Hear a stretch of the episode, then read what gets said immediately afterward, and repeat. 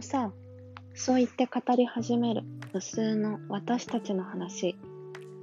取るに足りないとされるかもしれないけど、それは私たちにとっては大切な話。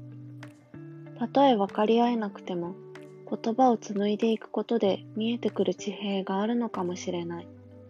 そんな可能性にかけて、まとまらない話を、結論のない話を、解決策のない話をひたすらに重ねていく。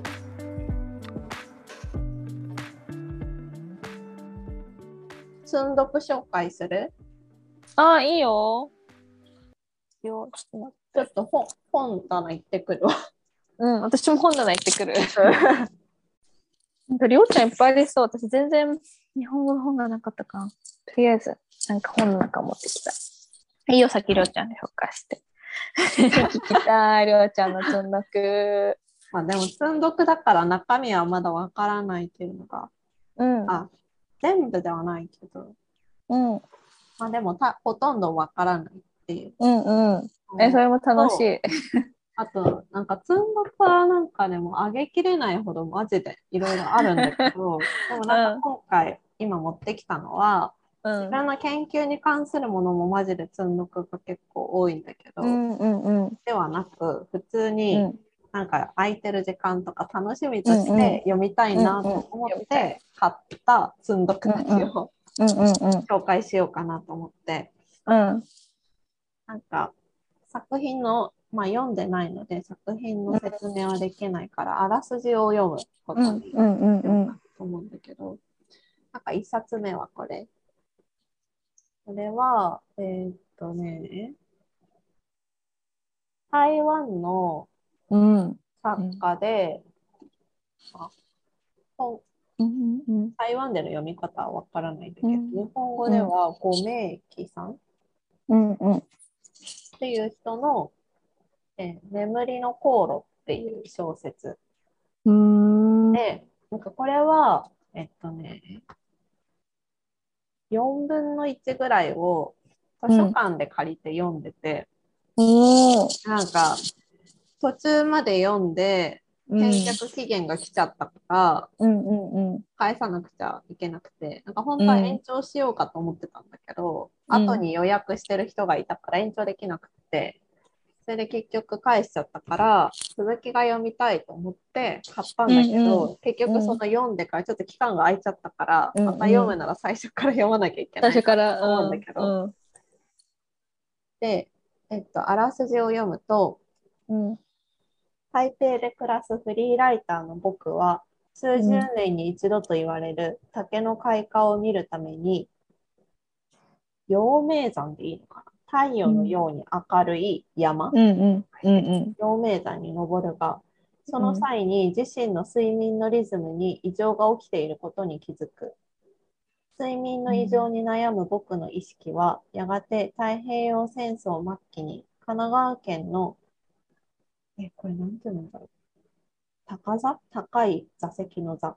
高座か高座かわかんないけど、うんの、え海軍うんに少年校として13歳で渡った父、三郎の人生を追憶していく。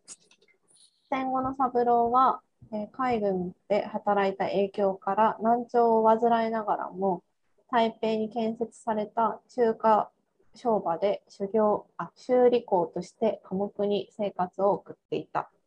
僕は中華商場、商場？中華商い場？での思い出やそこでの父の姿を振り返りながら睡眠の異常の原因を探るために日本へ行くことを決意するがそこで沈黙のもとに生まれた父三郎の過去を掘り起こしていく。三郎が暮らした海軍の宿舎には勤労動員された平岡君かっこ三島由紀夫もいて三郎たちにギリシャ神話や自作の物語を話して聞かせるなど兄のように慕われていたが、やがて彼らは局員放送を聞くことになるのだったっていうあらすじです。へなんかその、まあ普通にフィクションではあるんだけど、うんなんかこの睡眠っていうのをこうキーにして、その自分の父親の記憶に入るっていうのがすごい面白い設定だなって思った。うんのと、うんうんなんかこう台湾の作家がこう戦争について書くときにどういうふうに書くんだろうっていうのがうん。うん。単純に疑問っていうか気になってうん。面白そうだなと思って、うんうんうんうん。ちょっと読み続きも、あのこの4分の1まですごい面白かった設定が設定についてうん理解するまでが4分の1っていう感じだった。ああ、こうんうんうんうん。ういろんなそのこの前半の4分の1だけでもこの父親の三郎についてのうんこう話と、うんその息子にの僕の話がこう交互にこう出てくるから、うんうん。なんかそれを理解するっていうところまでが、まあ、4分の1で、でもね、違う。そうでこの睡眠の異常っていうのもうん。とにかく自分が意図しようがしまいがいきなり眠くなっていきなり寝てしまうっていう異常ない。で自分で眠くても眠さを我慢するとかっていうことができないっていううんうんうんうんうん。異常なこう、うん睡眠のリズムがうんうん。あってでまあそれがそのずっと戦後沈黙していた父親の記憶につながっていくっていう、多分設定だと思うんで、うんうんうんうんうんで面うん。白そうだなというのが、すごい面白そじゃあむーちゃんも一冊どうぞ。う。私は、フィクションかな。なんかずっとこれは読もうと思ってて、うん前も紹介したかなわかんないけど、なんか私もこれ、どれぐらいかな ?5 分の1ぐらい読んでるんだけど、私たちはどうつながっているのかっていうので、へあプラス字読むと、人は出会いつながる、会社や友人関係、地域社会も個人と個人が結びつき、ネットワークを作ることで成り立っている。それでは私たちはどのように他人とつながっているだろうか。私たちのネットワークの上では何が起こっているだろうか。本書はスモールワールドやスケールフリーといった最新のネットワーク科学を毎日の生活に生かそうと提言する。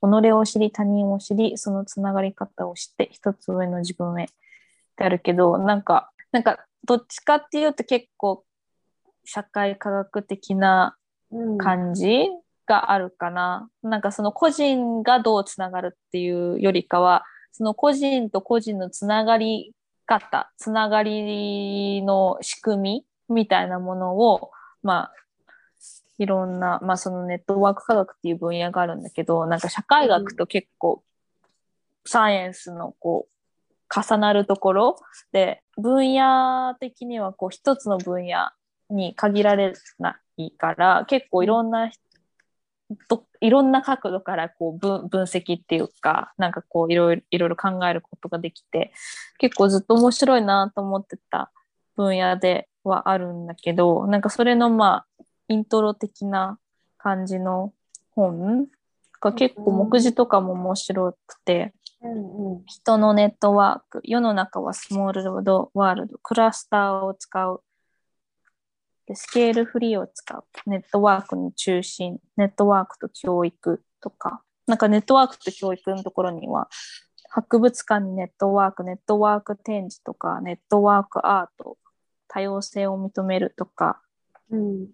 自分らしいネットワークの作り方とか、結構なんかコミュニティのあり方とか、なんかコミュニティ、まあそれこそツイッターとかもそうだけど、なんかコミュニティみたいなものがどうやって作られていくのかとか、どうやってその、例えばその一つのコミュニティに属してる人がどうやってその、例えば違うコミュニティに出てつながって、で、そういうコミュニティ同士をつなげる人になるのかとか、なんかそういうまあ、キーパーソンがいたりとか、まあ、そういう人たちの存在によって拡大されていくネットワークのあり方とか、なんか結構すごい科学的ではあるんだけど、同時にすごい私たちの生活とか、まあ、それこそね、ツイッターとか使ってる人だったら多分みんなわかる、感覚的にわかると思うけど、そういうコミュニティのつながり方みたいなのについて書いてて、結構、なんかちゃ集中して読まないとね、なんかその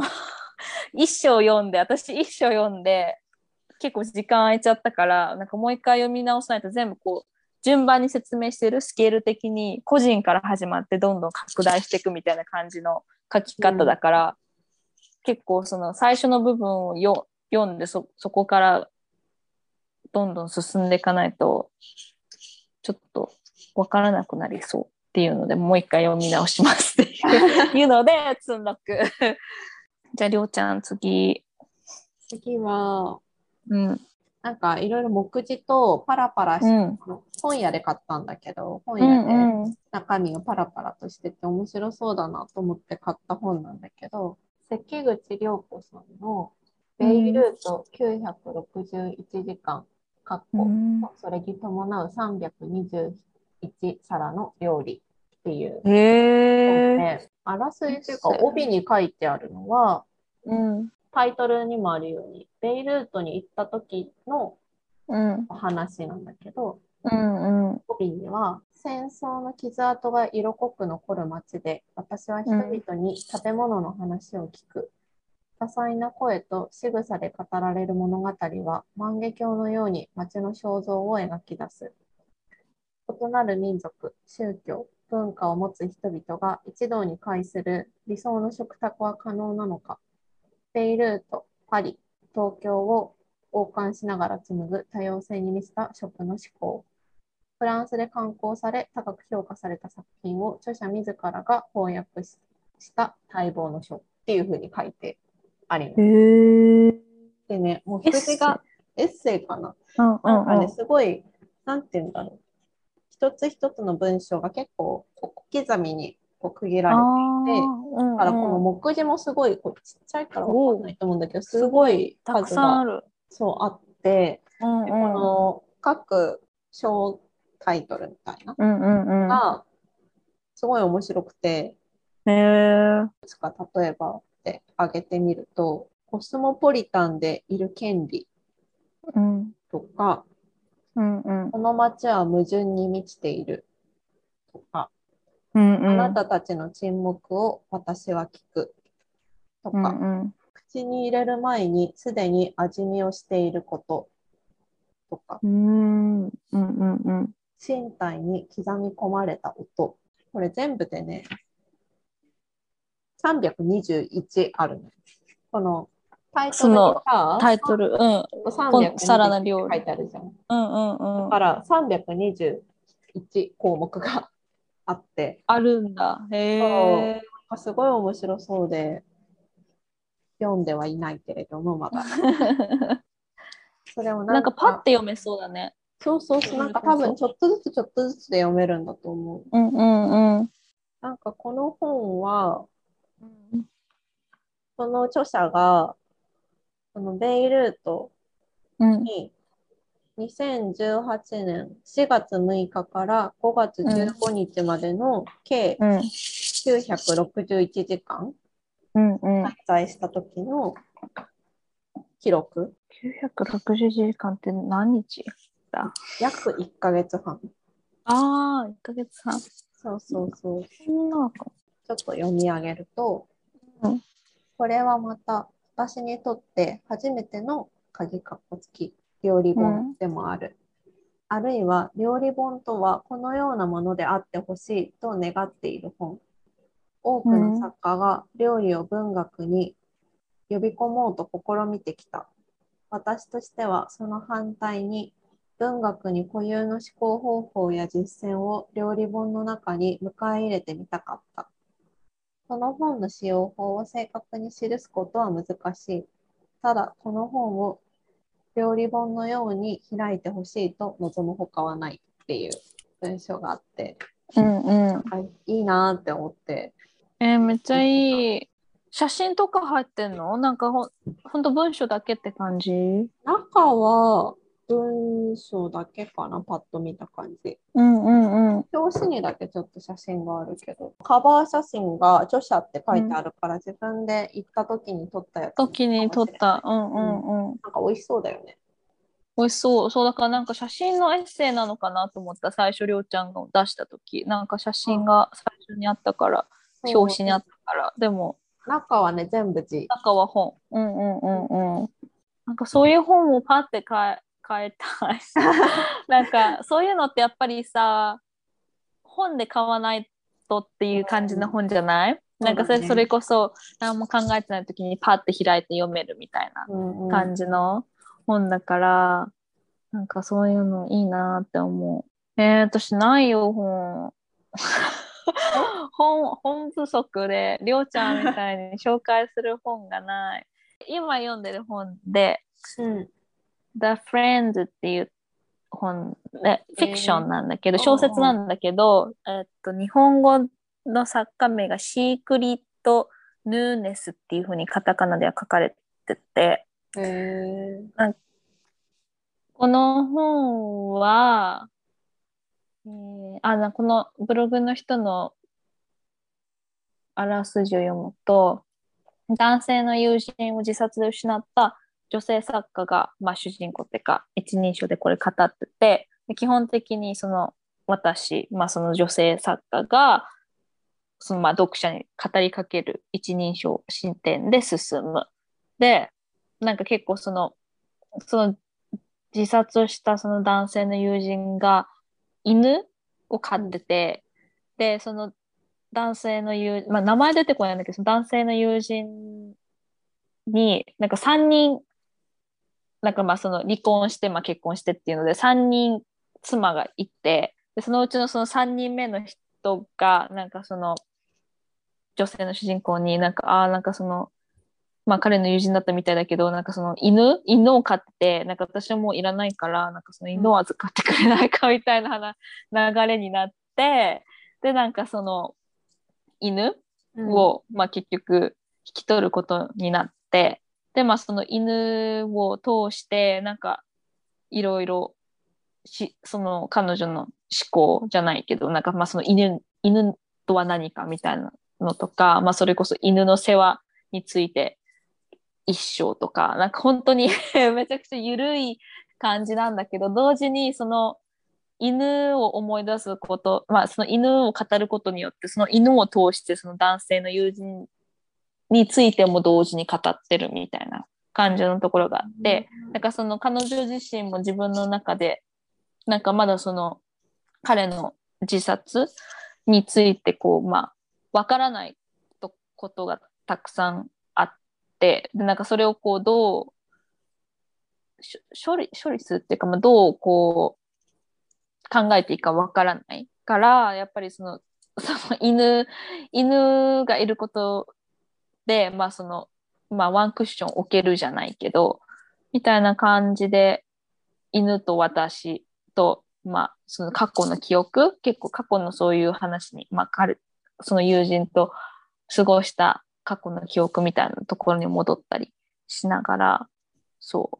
う。うん。っていう話。結構なんか意外に面白い。なんか最初始め読み始めた時はなんかあなんかよくある感じの 話かなみたいな感じで思ってたんだけどなんかその語ってる女性の主人公が結構ユニークっていうか、まあ、彼女自身も作家で友人も作家だったからなんかその男性作家と、まあ、その女性であるその自分の女性作家としてのなんかそのなんだろう執筆業とか、まあ、その書くっていう世界でのポジションの違いみたいなのについても結構あの書いてて。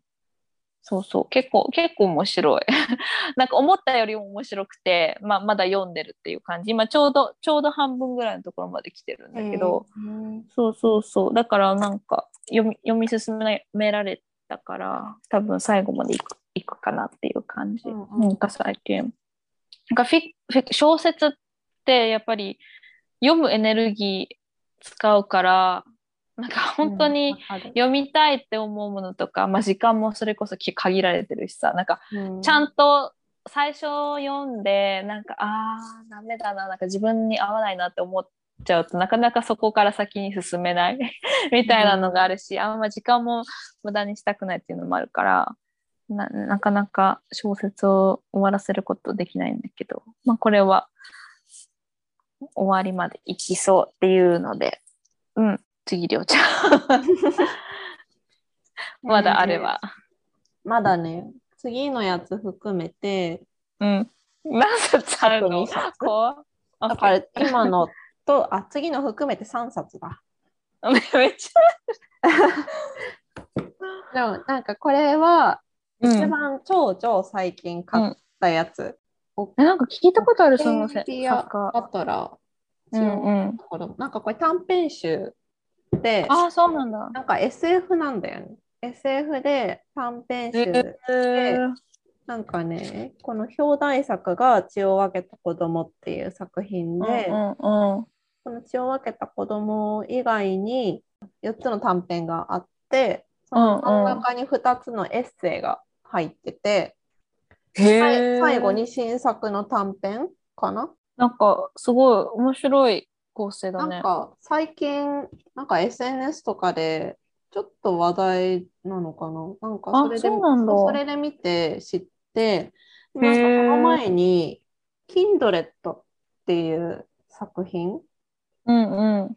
なんかこれも表紙だけ見たことあるんだけど、うんうん。読んだことはないんだけど、なんかそれが、なんか最近絶版してたのが再販されたのかな、最近。ああ、そうなんだ。結構古いね、本ね。そうそうそう。だってこの作家自身がさ、だってもうなくなって1947年生まれだから。うんうんうん。で、なんか、えー小説も普通に面白そうだなって思ったんだけど、うんうん。なんかエッセイが気になってて、私は。ね。なんえ、それ、かそれ、中に入ってるの？小説の間、一章みたいな感じで、エッセイの章みたいな感じで入って。る。そうだ、ま、多分短編が5個最初に入って、その後にうんエッセイがその後。続いてる感じあで、で、そのエッセイが2つ多分入ってて、うん。タイトルがさ、気になって、1つ目が、前向きな脅迫観念。オッケ2つ目が、核ー。うん。という劇場。あ、劇場はあれね、あの、劇。あの、劇。そうはげそう、うん激しいに、激しいあ方の、の、うんうん。なんて、情。情は、感情の感情情。の情。そうそうそうそう。んんんえー、めっちゃ面白そう。なんか、え、探してみる。え、読んで読んで、私もこれから読みたいと思って。なんか結構、そんなに熱心に SF を読んだり見たりしてるわけじゃないけど、結構 SF の小説とか、あの映画とか好きで、そうだよね。私も思った、うんりょうちゃん、結構 SF そう、読んでるよね。なんか好きな韓国の小説家とかもうん SF うん書いてる人が私結構好きで、うんうん。なんかそれを読んでて、あ、SF 好きだなと思って、うんうんうん。なんかベタなこう宇宙みたいな感じの SF もまあ好きっちゃ好きだけど、うんうん。現実を反転した感じのうんうん。設定がすごい多分好きなんだなっうてんうんうん。近年思うようになったんだけど、うんうんうんうんうん。そうでもすごい面白そうだよね、これも。超面白そう。えー、なんか結構、まあ、内容はまだわからないんだけど、うん、なんかこの目次見たときに、あ、面白いなって思ったのが、あ目次っていうか前書きかな、うんうん。見て面白いなって思ったのが、その各、うんその短編とかの間にすぐこの小説1本終わって次の作品っていうわけじゃなくて、うん1本終わったらそこに1個ごとにその著者の後書きが入ってるんだよ。短編ごとに？そう。えー、それがすごいい。面白いと思って。それすごいいい。なんか私さ、なんか作家とか著者のエッセイとか読むのすごい好きなんだよね。うんなんか著者の後書きがいつも結構楽しみ。後書きいいよね。著者ね。たまに役者のか解説含めた後書きも結構好きなんだけど、ある。うん。そう、でもなんかこの一個ごとに後書きっていいなと思って短編で。うんうんうん。なかなかないもんねうん。えー、楽しそこでもめっちゃいい最近買ったやつ。う。と私の本ではないんだけど、私がプレゼントであげたから、私の本っていうことで 紹介すると、あの、前も多分話したけど、テッド・チャン、あの、SF で、あの、なんだっけ、英題、英題しかわかんないけど、あらゆる、あらゆる、えーあえーあの映画？あ、映画だよね。見た見た。本語であ、えっと、日本語でメッセージか。メッセージっていうタイトル。うんうんうん。あれ自身、あれ自体も短編だったんだけど、なんかその、テッド・チャンの、まあその、テッド・チャンがその作家で、で、新しい短編集で、いぶきっていうやつ、なんか、 Exhalation っていうやつなんだけど、これがあって、なんかこれも結構多分、りょうちゃんが好きなタイプの SF? なんかそう、まあ、宇宙っていう話もあるんだけど、うん。割と結構今のなんか本当今の生活のちょっと延長線上の未来みたいな感じで結構なんかあなんか起こりうるとかなんか想像のできる SF みたいな感じで、結構自由意志とかあと結構なんだろう倫理的な、まあ、生命倫理とか、なんかそういうあとなんだろうバーチャルリアリティみたいななんか仮想の現実なんかパラレルワールドとかなんか自分がなんか一つの短編でなんか私のパートナーが読んでて言っててすごい面白かったっていうのがなんかそのななんだろうなんかシステムかなんかロボットかわかんないけど自分で何かこう意思決定をした時にその対となるもう一個の道っていうかもう一個の現実みたいなものが同時に作り出されるシステムがあってだからその自分が、まあ、そのこう例えば A を選択した時に同時に B が B っていう選択肢も、まあ、その自分が選ばなかったその道みたいなものとして同時に並行して存在するんだって。でそれでそれ自分がまあ例えば A を選択したとしたらその B を選択したそのもう一つの道の自分となんか対話ができるんだって。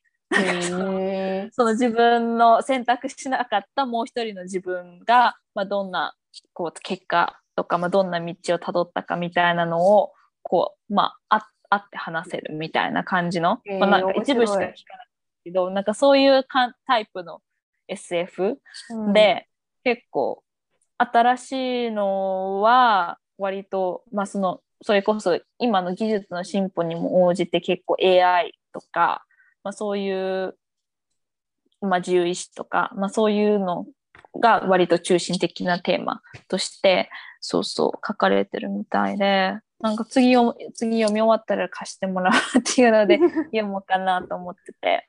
そうそう。でもなんかその、テッド・チャンの前の作品、あのそれこそメッセージが収録されてる短編集うんもすごい面白くて、うんうんな、なんていう名前なんだろう、オリジナル。あもしかしたらタイトル自体がそれだったかも。テッド・チャン。うんで、あ、そうね。あなたの人生の物語っていうのが、まあ、それこそメッセージうんうんが、の、何？たなんかベースになった短編集で、うんで、まあ、もうそのその直訳のタイトルなの。なんでメッセージっていうタイトルなのかよくわかんないけど、映画は そのタイトルなんだけど、でも実際のタイトルは、あの、あなたの人生の物語っていうので、でもなんかその他にもすごい短編集が結構、5個ぐらい、5、6個ぐらい入ってて、うん。なんか、なんか最初のそそのあなたの人生の物語の短編集は結構割となんか宗教的なテーマが多多かった印象。かな。最初のた短編集なんかそのバビロンの塔、なんかそのあるじゃん。言葉言葉がみんなうんうんうん。っていうのそのあの天まで届く塔を作ろうとしてみんな言あの違う言語を喋るようになったっていうの。でもなんかそれとかまあそれをテーマにしたなんか SF 的な,、まあ、なんかその違う未来の展開みたいな感じのとかあとなんかもう一個はなんかその天天使？天使、なんかが現れてなんかその人のに次に起こる未来をなんか5分前ぐらいに現れて次のあなたの未来を告知するみたいな現象が世界中で起こるっていう SF、へー面白い。そうなんか結構すごい宗教色が強かったかなって最初の短編集は。でもなんか次のは結構本当科学みたいな、まあ、AI とかなんかそういうのが結構テーマらしくて、そう、うん面白そう。なんかりょうちゃん好きそうと思った。多分彼のなんか好きうそうって思った聞いて。た。だから今度りょうちゃん読んだ感想聞きたいなおすすめ。じゃあ次りょうちゃんおすすめ。積んどく。おすすめというか、読みんどく次は詩です。えー、ガンの引き出しに夕方をしまっておいたっていうで、えー、最近出版されて、うんなんかいつ出版されるんだろうって思ってたんだけど、とうとう、うんうん本当に先月末に。出版されて、出版されたばっかり。のやつで、なんかさっきちらっと、この一番詩の最後に役者が2人いるんだけど、えっと、あれ、二キムフ人。そうキム・フナさんと斎藤真理子さんっていううんうん2人が、あの訳してて、で、うんその役者の2人が対談をしてて、一番うん最初うん。えー、すごい。楽しそう。さっきその三あ対談のところをちらちらって見てたら、うん。こののハンガンが93年にうん。機関誌「文学と社会」っていうところで詩人としてデビューしていて、うん。でこの今回翻訳されたこの本の、まあ、本っていうか詩集はうんうん。デビューから20年間に書いた詩が収められてるそうです。へえ。そうでなんか作品が書かれた順番ではなくて結構その順番は構成されてるらしい後から。うん。ああ。その合うように、その本って、本っていううんフォーマットで。あでもおおむねは年代順らしいけどもうぴったりこう出された順っていうわけではうないんうんうん。ではない。うんうん、なんかこの役者の斎藤真理子さんがハンガンにとっての詩は本当にそのタイトルにあるみたいに引き出しにしまっておいたもの、うん大事にしているジャンルなんでしょうねっていうふうにうんうんうん。言ってるんだけど、すごいスパンだよね。結構長い間、うんうん、書き溜めてた。うん、一気に。そう楽しみだなと思ってまだ全然中はなんか詩だからあんまりうんこうさらさらっと読み流したくないなと思って、うんうん時間がある時にゆっくり味わおうと思ってうん。うんうん。買って積んどくしてる。別の。でもなんかなんかハッカンの、てか私が一番最初に読んだ韓国のうん。小説が、ハンガンのうん少年が来るっていう作品だったから、うんなんか結構ハンガン、ハンガンが一番好きっていうわけではないんだけど、うんうん。その韓国の作家うで、んうん。でもなんか結構印象深くて、うんうんうん。菜食主義者も読んだけど、私は少年が来るの方が結構好きで、うんうんうん。回復する人間っていうのも良かったんだけど、へえ。そう、結構なんか詩も読みたいと思って楽しみにしてたからうん。嬉しいなと思って、なんかそんなに詩はたくさん読む方ではないというか、全然そんなうんうんあえて詩をかなんか選んで読むぞっていうことではないんだけど、うん。なんかたまにこう詩に触れる機会があった時に、うん。なんかこう、なんて言うんだろう。小説とはまた味わい方が違うよなと思って。違うよね。う。そうんなんかすごい、じわじわ来るって言ったらすごい感覚的だけど、うんうんうん。なんかこう、小説とかエッセイみたいに長い文章ではないから、うん。多分これって短歌とかもそうだと思うんだけど、うんうん。なんかその短い文章とか短い言葉にかけた思いみたいなのが、うんうん。いいろんな解釈ができるしいろんな読み方ができるから、うんそれがすごいいいなと思って、うんうん。なんか詩ってすごい相性みたいなのがあるなって、うん私はすごい個人的に思ってて、がなんかその、なんか詩、詩を書く人として詩人の詩を読むのと、例えばそのもう作家としてすごい、まあ、成功っていうかさすごい知られていてる人の詩を読むっていうのはなんかどんな感じなのかなと思ってすごい不思議っていうかなんかりょうちゃんの感想読んだら感想すごい興味あるなって思ったけど、なんかまた次回言えるように。ね。でもすごいすごい量だよね。なんかその詩って結構さ割とみんなちょっとずつ発表するじゃん、うんまあそれこそ詩集とかやってもまあ10個とかでいうのがまあ一つのこう作品として出されてまあそれこそさ、ね、亡くなったりしたら最後にこうまとめて大きいの出たりするけど、なんかそもうその分厚さがまずすごいなって思った。でそのスケール時間的にもそれぐらいの長い期間ねため書き溜めていたものをすごいよね。出すってすごい決心だなって思ったすごい決断っていうかさ出すぞって決めて出したのかなっていうなんかその辺もすごい気になる。小説のさ、翻訳とさ、うん、の翻訳って多分全然別物じゃん。なんか翻訳を勉強したこともないし、あんまりわからないけれど、そうね難しいよね。小説をこう翻訳、例えばなんか前に授業で出された課題で英語の論文があったんだけど、うなんかん。普通に論文の部分はうん。普通に意味とかわかんないなとか調べるぐらいで読めるんだけうんうんど、なんか引用で詩があって、うん。マジでわからなくって、うんなんかうんうん。特に文脈もわからないからっていうんそうだよね。時代的なものだったり、うん。作家の背景だったりがわからないから余計にわからないっていうのもあるんだけど、うん。なんか詩を自分のそのうん。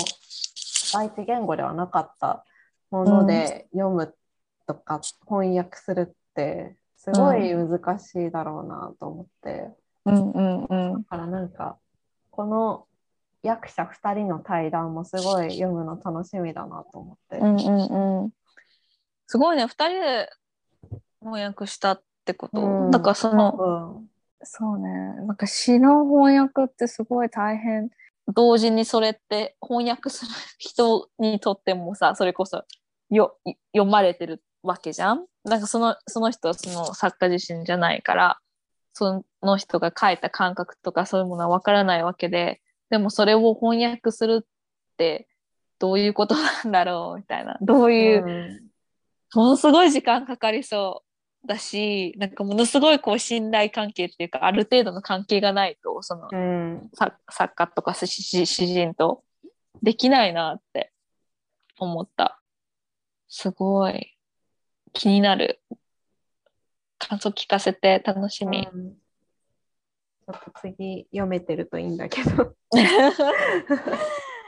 読めてるでしょなんか例えば一なんか本当それこそ一つだけ読むとかでなんかそれだけでもだいぶ感覚的には違う、わかるんじゃないかなと思うけど。さ詩の読書会とかも楽しそうだなって思う。なんかその人楽しそう。一人一人どう読んだんだろうとか。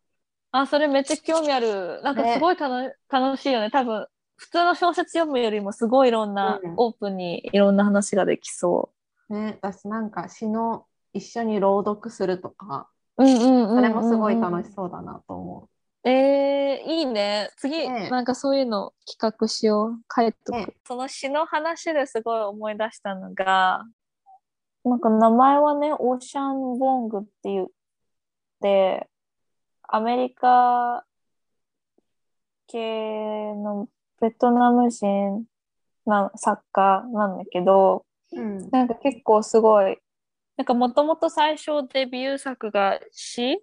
なんかすごい詩集みたいのでデビューして、うん、で、3年ぐらい前に On Earth We're Briefly Gorgeous っていう、なんか初めて長編小説みたいのを出して、なんか結構クイアノベルみたいな感じで、まあそれこそあ特にアジア、アージア人の、っあ、読んだ？たうんよ読んでないんだけど、あ、本当？あの、翻訳された本。がなんか結構書店で並んでて、なんていうの日本語で。日本語の題名が出て日本語のタイトルは、うん。地上で僕らはつかの間きらめくっていう。ああ、そのままだね。そうそう、なんか、最近それでも新しく、えー詩集なのか何なのか、わからないんだけど、うん、Time is a, Time is a Mother っていううん。新作へえ。多分、多分これはまた詩集なんだよね。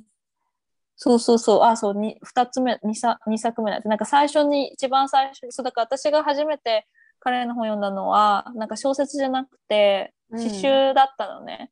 Night Sky うん。With Exit Wounds っていううん、2016年の小あ詩集で、で、なんか今回出たのが、その Time is a Mother っていう2作目。で、なんかすごいその母親の死をきっかけに書かれた、まあ、詩集なんだけど、そうそうそう、なんかそれがすごい今最近ずっと読みたいなと思って、なんか書店とかでも結構並んでるんだけど、なんかうん。なんかおしゃもの本を読むとすごいエネルギー、なんか悪い意味でじゃなないんだけど、なんかすごいエネルギーを持ってかれる。なんか読むのにすごい集中するし、なんかものすごいなんか感情の波みたいのに飲み込まれる感覚が強くて、なんかし、うん。その初めてあのその詩集を読んだ時も同じような感じだったんだけど、なんか小説読んだ時も、そう、詩集すごい、その一作目の詩集読んだ時も、な、なんなんだろう。で、なんかその言葉とかも多分すごい選ばれて使使ってるけど、なんかその結構自由詩的なところもある。なんか結構自分へでー自分なりのリズム的なものもあるし、結構自分のその背景、まあその、うん。難民としてそのベトナムから渡ってきた、まあ、自分のおばあちゃんかな？おばあちゃんと母親の、まあそういう何？それでアメリカで暮らしていくみたいな、まあそのアジア人として暮らしていくみたいな感じの感覚、まあそういう言葉のもどかしさみたいなのをものすごいうまくなな詩に収めてって、なんかそうそういうのがまず詩詩から伝わるんだみたいなのが最初のすごい印象で、うん。でだからそうね。でそれでなんか結構オシャンウォンのほなんかインタビューとかもすごい結構ポッドキャストとかネットとかでも読んでなんかものすごいなんかその言葉のなんか構成とかなんかその並びとかすっごいなんか技術的なの。なんか言葉の選び方みたいなでもなんかその詩集とかなんか本を読んでる時はなんかそういう感じが全然しないのね。なんかそれよりもなんかその感情とか、なんか感覚の波が先に来るみたいな感じのがあって、でもそれってなんかその技術あってこそなのかなみたいなのもすごい思ったりもして、で、そうするとだからその彼のあた新作がその、あ、これ見えるかわかんないけど、反射してる？タイミングマダーってやつ。そうそうあ。本当最近だね。4月そうの超最近、今年、そう、今年だったばっかなんだよね。はいそうそうそう。もう出てからもう本当超話題でみんな話してて、うんだからなんか、でもなんかその自分の中ではなんか買うのにゆ勇気がいるっていうか、なんかやっぱり結構すごい読むと、読むのにちゃんとこう構えて読まないと自分的になんか、つらーってよ読む感じではないっていう印象が自分の中で結構あるから、でも特にしかも今回のはその自分の母親の死、でまあその初めての小説も結構自分の母親との関係について書いてるから多分ものすごい作品ではあると思うんだけどそうだからままたもうもうちょっとしたら、うん、買って読んでみようかなっていうのでよ読みたい本。まだ手に、手元にはないけど読みたい本としてうんうん。すごいあるかな。まだあるよ。あと、最はい後、一冊。イエーイ。りょうちゃんの本、本、積んどく聞くの超楽しい。本うん、めっちゃ楽しい。当。でもね、最後は厳密には積んどくではないんだけど、うんうん、最後は漫画で、今日まちこさんのコクーンっていう、うんうん。え、かわいい。うんうん、なんかもともと大大判っていうの？でかい。うん、あの、大きい。うん、大きいやつね普通の。割と。普通の小説とかよりももうちょい大きい感じの大きめの。漫画うんうんであって、で、それうん、を去年、あの、借りて読んで、うん。なんかこれもともと舞台があ舞台っていうか設定が沖縄戦で。で沖縄のあの姫より学徒隊のうんうんうんうん。生たちが主人公になってる作品なんだへけど、え。うんうんうん。なんか読んでうん。そこら積んどく文庫が積んどくなだけで作品自体は知っていて、は知ってる。うんもう読んだから。うんで、なんかうん読んだ時に、あ、なんか漫画ってすごいなって思って、もともと漫画好きだったから、今もいろいろ漫画読むんだけど、文章とは違う受け取り方ができるし。特に何て言うんだろう。やっぱりこう、言葉で言うとすごい単純だけど、うんこう状況がすごく悲惨だから。あそれをいくらこう文字としてこうこうこういう状況でこれは悲惨でうんっていうふうに言うのって、うん。やっぱりそれを知らないとか自分も含め見たことないっていう人にとってうん。なんかあそうなんだって思うだけで終わってしまうことがあるんだけど、うん。漫画って絵だからさうん。なんか絵で見せてくるというか一うんうんうん。切セリフがないシーンとか、うん。でが結構多く多いんだけど、うんうんうんでなんかそこでのなんかこう衝撃とか、うん匂いとか匂いは実際には匂わないんだけど、うん。それを想像できてしまうような、う。その描き方をしていたり、うんうん。あとはその漫画ってこの1ページのコマをこう作るけど、うんうん。そうではなくてなんかこう見開きでパッてこう一面で見せてくるみたいなへえ、すごで特にやっぱりそのすごいたくさんの詩が描かれるんだけどい。うん。なんかその詩っていうのがなんかなんかここれをまた言葉で説明してしまうとなんかすごく単純化してしまう感じがしてあれなんだけどなんかその無誤さとかうん。がなんかすごい絵に出ていてなんかこれって多分絵だから描ける絵だからね。ことなのかもしれないなと思ったり、うんうん。展開とかうん。コマのその時々バーって見開きで見せてくるとことかうん。なんかすごい見せ方がやっぱりすごい上手で、うん。うんなんかすごいすごい作品だなってその去年初めて読んだ時に思ってでなんとこれ今年あの舞台でやるのね。ええ。で文庫で買おうって思ったのも、うんうん。なんかその舞台京都でもやるからうん。それを見に行く前にもう一回読みたいなと思って、うんうんうん貸してくれた人にこのうんでかいやつ借りるのも良かったんだけど、うんうん。やっぱ手元に置いとくのもいいなと思って、うんうんうんとりあえず文庫を買ったってううんうんうんう感じで、んうん。そうしかも今月見に行く今月末にええ。見に行くもから、うすぐじゃなんかん。でもなんかこれをどう舞台化するんだろうっていうのがちょっと気になってて、うん。なんかね舞台って私見たことないからわかんないんだけどうん。なんかやっぱその絵が絵だから見せられるものを生身の人間によってどういうふうになんか再現したり、あるいはそこから着想を得たこう演出っていうのができるんだろうっていうのが結構気になってて、うんうん。それはすごい楽しみ直近で楽しみなことねすごい。それをなんかね、うんこの文庫版買って思ったけど、やっぱでかい方がいいなって思った。やっぱあのでかさで見るのがいいんだなって思った。そうね。だいぶ違うよね。うん最初にと、しかも最初にそれ読んでるじゃない、そうそうだから余計にわかる、わかるっていうかさ、その違いが。そっか。えー、舞台か。まあ、そうじゃあ漫画から舞台になるってこと？そうそうそうそう。へえ。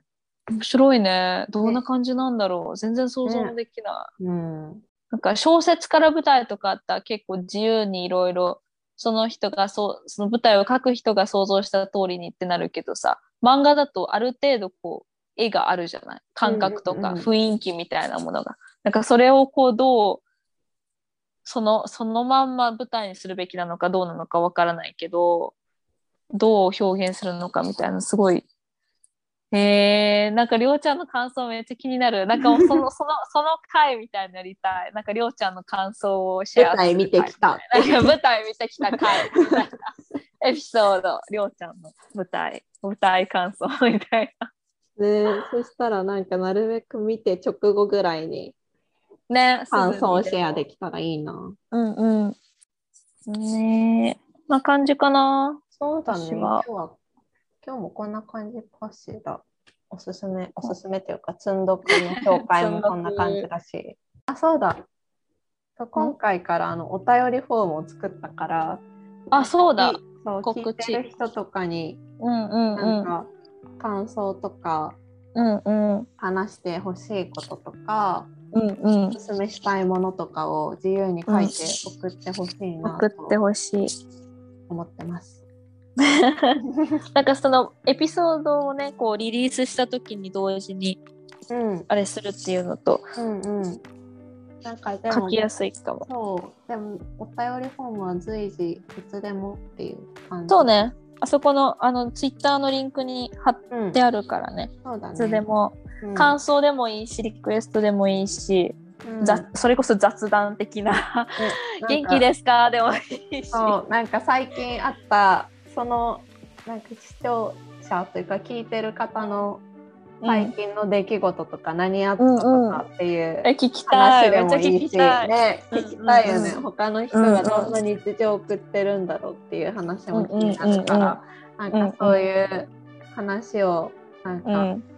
日記代わりに書いて送ってもいいし、ね楽しそう。うん聞く方も楽しめちゃくちゃ楽しみ。楽しいよね。うん私がめっちゃ楽しみだわっていう感じ。っていう感じでいつでも送ってほしいです。待ってます。はい。っていう感じで今日はじゃあ終わりかな。そうだね。今日もまたありがとありがとう。じゃあまた次話しましょう。はい。う。また次会いましょう。はーい。